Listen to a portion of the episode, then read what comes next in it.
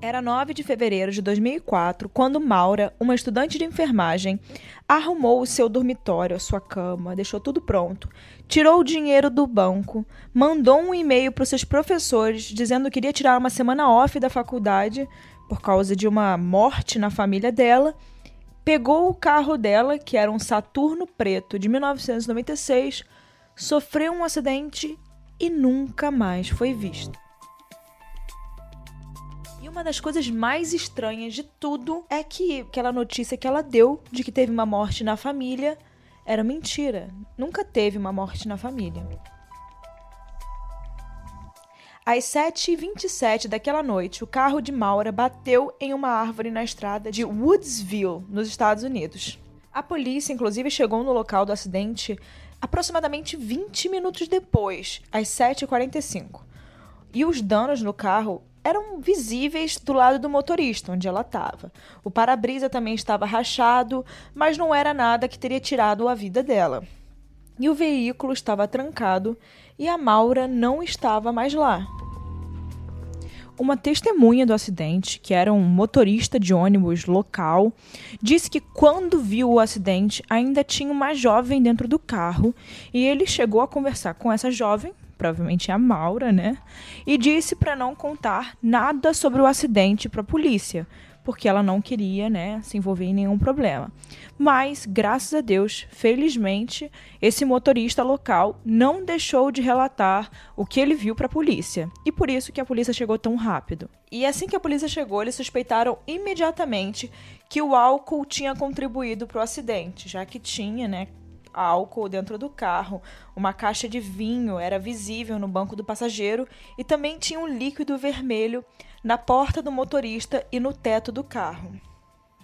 E vocês devem imaginar, né, como esse caso ainda é um mistério até os dias de hoje, a quantidade de teorias que tem sobre esse caso e que a gente vai trazer todas essas teorias aqui no podcast hoje. Então, agora vocês já sabem o que vocês têm que fazer. Estou naquele momento de pedir para vocês deixarem, né, uma opinião aqui no podcast. Se você estiver escutando pelo Spotify, você consegue responder uma pergunta que eu vou deixar aqui na, é só você abaixar aqui na hora de ver descrições. Ali embaixo vai ter uma enquete, uma pergunta. Deixa a sua resposta lá se você estiver no Spotify. E também, claro, me manda uma mensagem no meu Instagram, arroba com K, Mirandas com S no final. Me diz o que você, o que você achou desse caso, o que você quer ver aqui nos casos reais. Quero saber a opinião de vocês e queria agradecer Queria agradecer muito a vocês, porque o podcast Casos Reais está cada vez crescendo mais. A gente já é top 3, top 4, toda hora muda, mas a gente está ali nos principais podcasts de crime no Brasil. E eu queria agradecer muito a vocês por estarem comigo aqui. Já faz um ano, Casos Reais fez um ano, já faz um ano que a gente está aqui é, falando sobre casos criminais que a gente está aqui divulgando casos que as pessoas não conhecem, tentando achar alguma solução, tentando ajudar as pessoas que precisam que o caso chegue mais longe, né? seja escutado por mais pessoas. Dando um exemplo, a Beatriz Angélica, muitas pessoas conheceram o caso dela através do meu podcast e é um caso até hoje sem solução. Então, esse é um dos intuitos do Casos Reais também trocamos a identidade visual, não sei se vocês já repararam, a capa do podcast é outra e também a capa dos episódios está diferente. Me diz se vocês gostaram aí. Então agora eu vou pa parar de falar por aqui e vamos chamar o episódio dessa semana.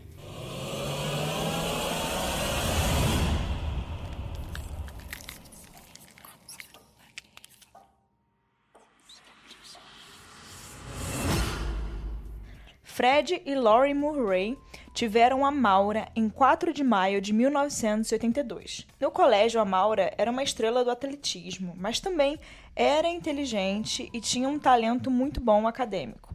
E ela passou a estudar engenharia química no Exército dos Estados Unidos, na academia de West Point. Depois de alguns anos, ela se transferiu para a Universidade de Massachusetts, onde ela estava cursando enfermagem. Mas, claro que como todo jovem, como todo, né, pessoa que está amadurecendo e etc, a vida de Maura não era 100% perfeita, não era mil maravilhas, e ela já tinha se metido em alguns problemas, né, em algumas enrascadas. Em 2003, um ano antes dela ter desaparecido, ela foi presa por usar um cartão de crédito roubado em vários restaurantes e lojas da cidade que ela morava. E ao ser confrontada sobre, o, sobre esse crime, né, sobre o que ela tinha feito, a Maura admitiu que ela tirou um número de algum recibo, sabe aqueles recibos de compra, né, que saía o número do cartão de crédito, e ela copiou e falsificou um cartão ali, né? Isso é um crime. A acusação foi logo rejeitada porque a Maura tinha um bom comportamento e não tinha antecedentes. Em 7 de fevereiro de 2004, dois dias antes do desaparecimento, o Fred Murray, que era o pai dela, se encontrou com a Maura para ajudá-la a encontrar um novo carro. Ela já estava precisando trocar de carro. E depois disso, depois de eles terem visto o carro, né, ele voltou para o hotel que ele estava e mais tarde eles foram sair para jantar. Por volta das 9 horas daquela noite, a Maura e o Fred foram buscar uma amiga dela, amiga de Maura, e o trio voltou para esse jantar para poder beber um pouco antes das duas saírem, porque a, a, Maura e a amiga iam sair naquela noite. Então eles estavam ali, né, com o pai dela recebendo ele e também jantando e bebendo. E antes da Maura e a Kate, né, a amiga, deixarem o pai dela no Quality Inn para passar a noite, elas pararam em uma loja de bebidas. A Maura e a amiga saíram para a festa, mas a Maura bateu o carro do pai dela no caminho, né? Então o Fred, o pai dela, alugou um carro, buscou ela e deixou ela no campus da faculdade por volta de uma e meia do dia seguinte, né, da manhã seguinte, que era o dia 8 de fevereiro. E sobre o acidente, né, o pai dela ficou chateado porque, né, ela provavelmente fez isso porque ela estava com algum álcool, ela tinha bebido, e ela disse ao pai que ela dobrou a esquina e bateu em um pouco de areia e acabou derrapando. E que nunca recebeu um bafômetro ou uma multa, mas o pai achou irresponsabilidade dela, porque ela estava sem o carro dela, né? Ela estava indo trocar o carro, ela estava sem o carro dela, que estava com alguns problemas, então ela tinha pego o carro do pai. E no dia seguinte, 9 de fevereiro, né, estava tendo uma ameaça muito forte de tempestade de neve na região em que ela fazia a faculdade, né? Isso é bem comum nos Estados Unidos, né, quando vem essas neves, tempo ruim. É às vezes impossível sair de casa. Então as aulas da universidade foram canceladas naquele dia. Mas a Maura, mesmo assim, mandou um e-mail para todos os pro seus professores e o supervisor de trabalho dela para dizer que ela tinha tido uma morte na família e que iria ficar off, né, ia ficar sem aparecer na faculdade por uma semana das suas aulas. A questão, né, que eu disse para vocês lá no início do podcast é que não houve nenhuma morte na família dela. A Maura então dirigiu para um caixa eletrônico, sacou todo o dinheiro que ela tinha, sacou alguns dólares lá, não era muito, mas era todo o dinheiro que ela tinha, e em seguida ela foi à loja de bebidas e gastou 40 dólares em vodka, uma caixa de vinho e algumas outras bebidas aí que eu não conheço, mas ela comprou bastante bebida. Além disso, ela parou em um lugar de seguros para poder pegar a papelada do seguro do carro do pai dela, que foi danificado no acidente, né, naquele dia anterior. Então, ela pegou o carro dela, que era aquele carro, carro Saturno, 1996, que estava com alguns problemas, e partiu né, para uma viagem misteriosa. Às 7h27, a Maura bateu o carro. Mais uma vez, né? Porque ela tinha batido recentemente o carro do pai dela. A única pista que ela deixou foi uma impressão das instruções do mapa, né, o mapa onde ela estava usando para poder chegar ao lugar que ela queria, para um condomínio em Burlington, em Vermont. Ou seja, essa foi, esse foi o único traço que ela deixou antes do acidente, que ela estava provavelmente usando ali o rastreador, né, o rastreador não, o, o mapa para poder chegar no lugar onde ela queria. Que seria o nosso Waze, né, gente? Nosso clássico Waze aqui no, nos dias de hoje. Maura foi declarada como desaparecida no dia seguinte e depois de algumas horas, né? Eles só dão a pessoa como desaparecida depois de um tempo. E foi quando as autoridades descobriram que ela havia arrumado o seu dormitório antes de sair. E ela também tinha deixado uma carta datilografada para o namorado dela em alguma das caixas do dormitório. E ela deixava claro nessa carta que ela tinha problemas no relacionamento dela com o namorado. E junto com o álcool, né, que estava derramado no carro dela, foram encontrados também a maioria dos pertences dela naquele carro, mais os seus cartões de débito, cartões de crédito e celular estavam faltando. Seis dias depois do desaparecimento de Maura, uma busca massiva foi iniciada envolvendo cães rastreadores, helicópteros, buscadores treinados, polícia local, estadual e funcionários estaduais de pesca e caça, ou seja, foi realmente uma busca imensa por ela. Mas nem uma única pegada foi encontrada na neve, nada, nada, nada, nada, nada. Era quase como se ela tivesse literalmente desaparecido no ar. Os cães rastreadores perderam o cheiro dela a cerca de 30 metros do acidente, no meio da estrada, ou seja, não, não levava a nada. O que sugere, talvez, que a Maura pegou carona ali no meio daquela estrada ou continuou andando. Não tem muita, não tem muito o que falar sobre esse cheiro que eles encontraram, que foi a única coisa que os cães encontraram. Bom, vocês gostam de teoria, né? Quem não gosta de uma teoria, eu também gosto. Então vou trazer aqui para vocês algumas teorias predominantes no caso da Maura Murray. A maioria das pessoas acredita que ela foi pega por um assassino, né? Oportunista, ou seja, que ela estava ali de bobeira depois do acidente e apareceu alguém mal intencionado. Mas essa teoria só se baseia né, no fato de que os cães de busca perderam o cheiro dela no meio da estrada né? Provavelmente alguém poderia ter pego ela de carro e levado ela para algum lugar e aí a gente nunca tem mais notícias dela. Pode ser uma teoria. Alguns acham que a Maura pode ter ficado atordoada com o acidente.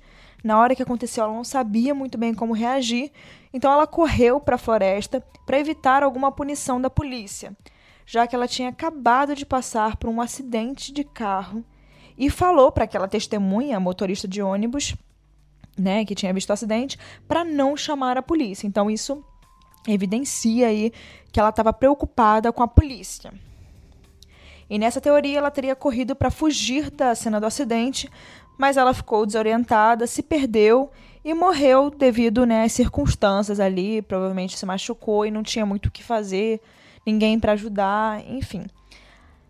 Outros acreditam que ela estava pensando em suicídio e o acidente de carro apenas solidificou né, a determinação que ela tinha, ou seja, foi algo que ajudou ela a se suicidar. Né? Não acredito muito nessa, não.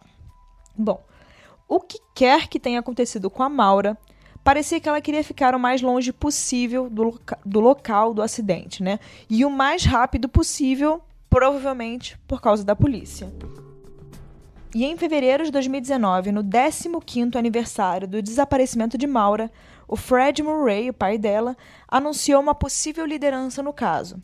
Ele teve acesso a uma casa perto da cena do acidente, onde dois cães cadáveres, né, aqueles cães responsáveis por encontrar realmente é, restos, cheiros fortes, né, de alguma de algum resto mortal, eles se chocaram contra uma área no porão de uma casa.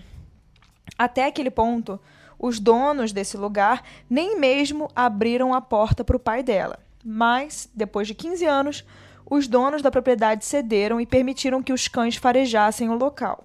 E os, e os dois cães que tinham lá na, no lugar, eles sentiram um cheiro na mesma área. Então aquilo poderia sugerir algo, né?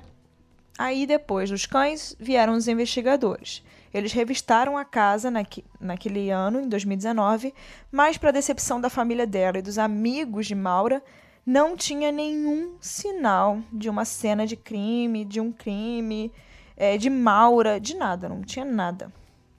A polícia chegou a cortar pedaços de concreto em busca de restos mortais, mas não trouxe nenhuma evidência de nada, né? O radar de penetração no solo mostrou que o solo de fato ali por perto tinha sido perturbado, né? Ou seja, quando é aquele solo que alguém cava, que alguém mexe, mas nenhum corpo foi enterrado naquele solo. Também tem uma teoria de que alguém encontrou a Maura para buscá-la e levá-la ao Canadá para que ela pudesse começar uma nova vida. Essa teoria vem do jornalista investigativo James Renner, esse jornalista, ela, ele acredita que ela possivelmente fugiu porque ela estaria grávida, né? E ela queria proteger esse bebê dela, né? Qual seria a necessidade dela proteger o bebê, né? Por que ela iria proteger um bebê? Qual a necessidade disso?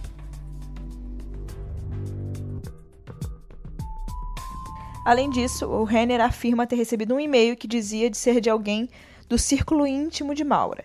E no e-mail, o autor afirmou ter falado com alguém em um bar que ouviu uma versão completamente diferente do que aconteceu com a Maura. De acordo com esse meio, a Maura não era suicida né, ou grávida. Ela apenas queria ficar longe do seu namorado abusivo. E algumas pessoas né, que acreditam nessa teoria dizem que ela está viva e bem e morando em Quebec, no Canadá. E a sua família provavelmente saberia disso, mas as pessoas que discordam dessa opinião, né, dizem que é improvável que o pai de Maura insistisse que a filha dele, né, estava sendo sequestrada se soubesse onde ela está, né, no Canadá. E por que ele ficaria parado e permitiria que o porão de alguém fosse feito em pedaços, né, quebrado concreto para poder encontrar algo, se ele sabia que a filha dele não estaria lá? Bom, recentemente, em setembro de 2021, surgiu uma possível pista nova para o caso, né? mais uma depois de 2019. Restos humanos foram encontrados recentemente em Lincoln, New, em New Hampshire, a cerca de 40 quilômetros de onde a Murray desapareceu. Houve várias pistas, né, no caso, ao longo dos anos, na internet, várias teorias que eu já falei para vocês aqui, mas todas ficaram vazias, assim como aquelas de 2019. Agora tem uma pequena esperança aí, né, que pode ser uma, uma luz para a família de Maura, de que os mistérios em torno do seu desaparecimento possa ser resolvido de alguma forma. Mas os, investigadores estão analisando os fragmentos ósseos para determinar a quem pertence, e isso pode levar meses, como já está levando alguns meses aí, né? Porque isso aconteceu em setembro. Já estamos em quase final do ano e ainda não saiu nada. Bom, já se passaram 17 anos desde que a Maura foi vista pela última vez. Ao contrário de muitos outros que desapareceram, há uma chance aí de que ela se afastou porque ela quis, né? De que ela pode realmente estar por aí em algum lugar levando uma nova vida. Se ela foi sequestrada, ainda há alguma esperança, né? Acredito que você já tenha escutado histórias de vítimas de sequestros que foram encontradas anos depois. Teve o caso da Ariel Castro e vários outros de pessoas que foram encontradas muitos anos depois. Pode ser que seja o caso dela. Como em todo caso de pessoa desaparecida, alguém sabe de algo. E também tem a possibilidade dela estar simplesmente sem vida em algum lugar. O estranho é não encontrar nenhum vestígio de vida dela. Por isso que as outras possibilidades estão abertas também, estão na mesa. A mais provável de todas é que ela esteja sem vida. Uma pessoa depois de tantos anos, sem uma notícia, sem uma pista, sem um pedaço de osso para contar a história, é bem provável que essa pessoa esteja em algum lugar bem distante, sem vida já. E que talvez a gente nunca encontre uma solução para esse caso. Mas, por nunca ter deixado nenhum rastro, existe essa possibilidade de ela ter sido sequestrada, estar em algum lugar ou estar afastada porque ela de fato quer. Eu, na minha opinião, então agora eu vou entrar na minha opinião, tá, gente? Não tem nada a ver com o caso, é minha opinião. Eu acho que realmente ela não está vivendo uma nova vida em algum lugar, não. Eu acho que alguma coisa aconteceu naquele dia muito ruim para ela e provavelmente ela está sem vida. Agora eu quero saber a sua opinião. Esse caso é muito louco. Quanto mais você pesquisa, mais você volta no seu pensamento e para para pensar que talvez ela esteja no Canadá mesmo, ou que talvez ela esteja sequestrada por alguém até hoje, mas eu sempre volto a pensar que realmente ela pode estar sem vida. São muitos anos para uma pessoa não ter nem pistas sobre o que aconteceu, né? Então é isso, pessoal. Esse foi o caso de hoje. Eu quero que você deixe um comentário lá no meu Instagram. O que, que você achou? Compartilha com algum amigo que talvez possa gostar do nosso podcast aqui. Ajuda o Caso de Reais a crescer. E deixa uma sugestão de próximo caso que você quer ver aqui, tá? Eu quero muito saber o que você achou desse episódio. Até semana que vem. A gente se vê no próximo Casos Reais.